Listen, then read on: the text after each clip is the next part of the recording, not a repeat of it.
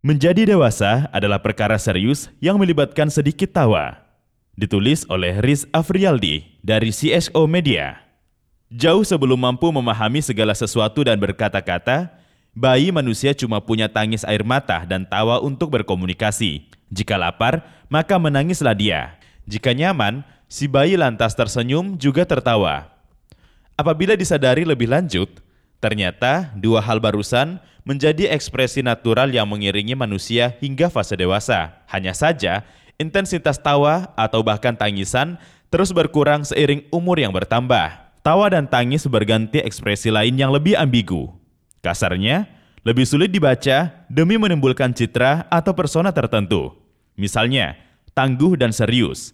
Padahal di masa kecil, perkara mengompol saja mampu menciptakan tangis yang hebat. Tidak jauh berbeda sedikit hal konyol di depan mata.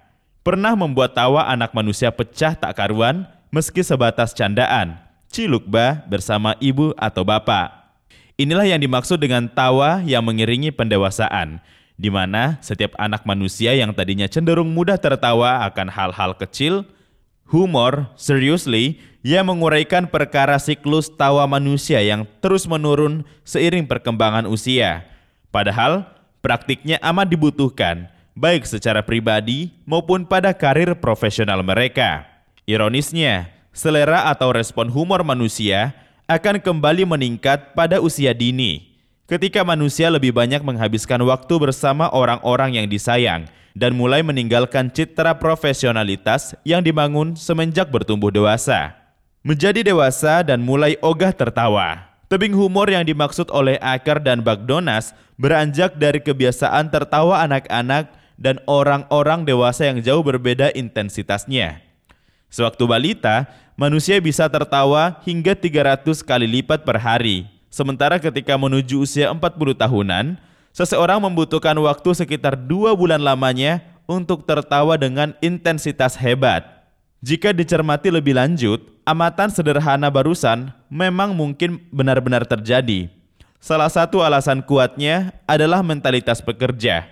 Sebab ketika manusia mulai masuk ke dunia kerja, karakter remaja yang bebas dan lepas akan segera berganti dengan kostum profesional sok serius yang meliputi rangkaian perilaku formal membosankan yang dianggap menunjang karir atau persona profesionalitasnya. Ada pula sikap orang dewasa yang saya anggap munafik di mana tampil misterius dan seelegan mungkin dianggap lebih bijak daripada easy going yang penuh kerecehan, tawa, dan senyuman.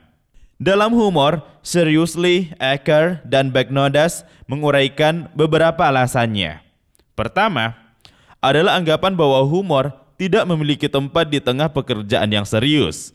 Yang kedua, adalah ketakutan dianggap jayus saat melontarkan humor atau menertawakan sesuatu yang tidak sesuai selera umum. Dua alasan barusan sekaligus mendasari dua alasan berikutnya, di mana kebanyakan orang merasa jika memiliki selera humor yang baik, berarti mereka wajib menjadi lucu setiap saat.